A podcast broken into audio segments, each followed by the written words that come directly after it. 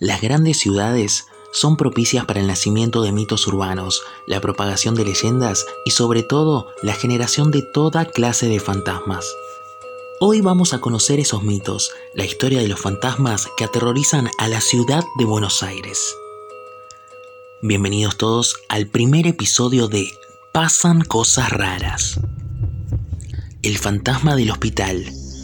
El Hospital Rivadavia es el más antiguo del país. Está situado en Recoleta desde mil ochocientos ochenta y siete. Es un gigante que ocupa cuatro manzanas y tiene en los subsuelos una red de túneles de doscientos metros donde abundan las leyendas urbanas. Las más modernas cuentan que en esos oscuros pasillos repletos de cañerías, cables, tableros y tanques de agua de antiguas calderas guardaban sus armas los guerrilleros urbanos del E R P en los setenta, pero hay por lo menos cuatro espectros que no van armados. La Llorona, una mujer desconsolada que lamenta la muerte de sus hijos. Es una leyenda que abunda en distintas culturas. El fantasma de la enfermera. Se aparece vestida como una mujer regordeta de otra época, con delantal y cofia. Una visión totalmente inofensiva, pero que dentro del museo tiene un cuadro con su foto. Algo extraño, tratándose de un espíritu, pero varios pasantes del gabinete de genética la vieron y algunos no quisieron volver. El fantasma del médico. A veces aparece en la sala de espera impecablemente vestido y malhumorado.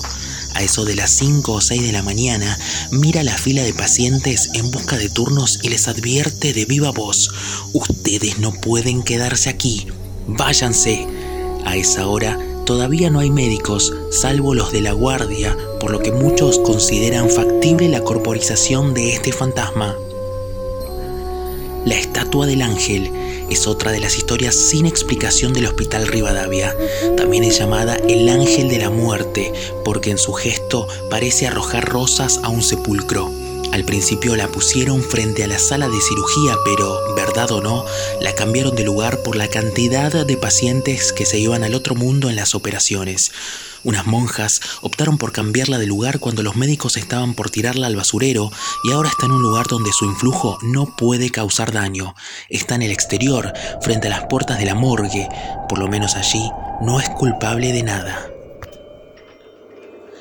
La Casa de los Leones. Es un caso terrible. En el barrio de Barracas, en Montes de Oca al cien, hay una vieja casona señorial que perteneció a uno de los hombres más ricos y curiosamente más desafortunados de la Argentina, Eustaquio Díaz Vélez. Este rico estanciero se casó con Josefa Cano Díaz Vélez, su sobrina. En uno de sus tantos viajes por el mundo, se le ocurrió traer tres leones africanos a los que acomodó en jaulas en sus amplios jardines y hasta los liberaba durante el día. Pero la noche que una de sus hijas se casó, con una gran fiesta, un cuidador olvidó cerrar una de las jaulas y un león se escapó. Para estupor de los presentes, el felino atacó al novio y lo mató. La hija no pudo soportar el dolor y se quitó la vida.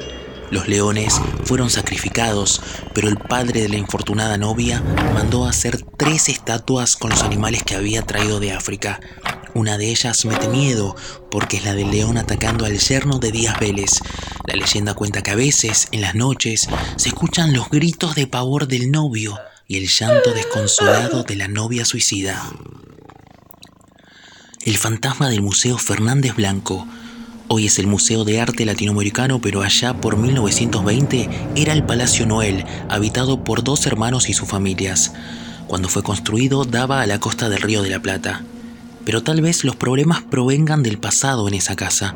En esa parte de la costa se enterraban a los esclavos que morían. Carlos Noel era intendente de Buenos Aires cuando su hija Soledad murió a los diecisiete años de tuberculosis.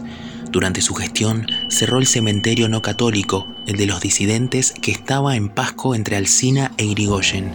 Y para recubrir las paredes de su palacio, Noel se llevó algunas lápidas de mármol que habían quedado abandonadas, o sea que los fantasmas pudieron venir con los mármoles. Desde aquel momento, se dice que los espíritus quedaron vagando en el palacio y los vecinos han escuchado sollozos y lamentos durante las noches y que a veces han dicho se ve a una muchacha joven vestida de blanco caminando por los jardines en la zona del aljibe que aún existe. En mil novecientos veintiocho, Herbert Hoover, presidente de Estados Unidos, visitó Buenos Aires y se alojó en la Mansión Noel. El presidente se quejó por no haber podido dormir debido a los lamentos y ruidos de puertas que se escuchaban por las noches. En el próximo episodio vamos a conocer más historias espeluznantes sobre la ciudad de Buenos Aires. Te esperamos.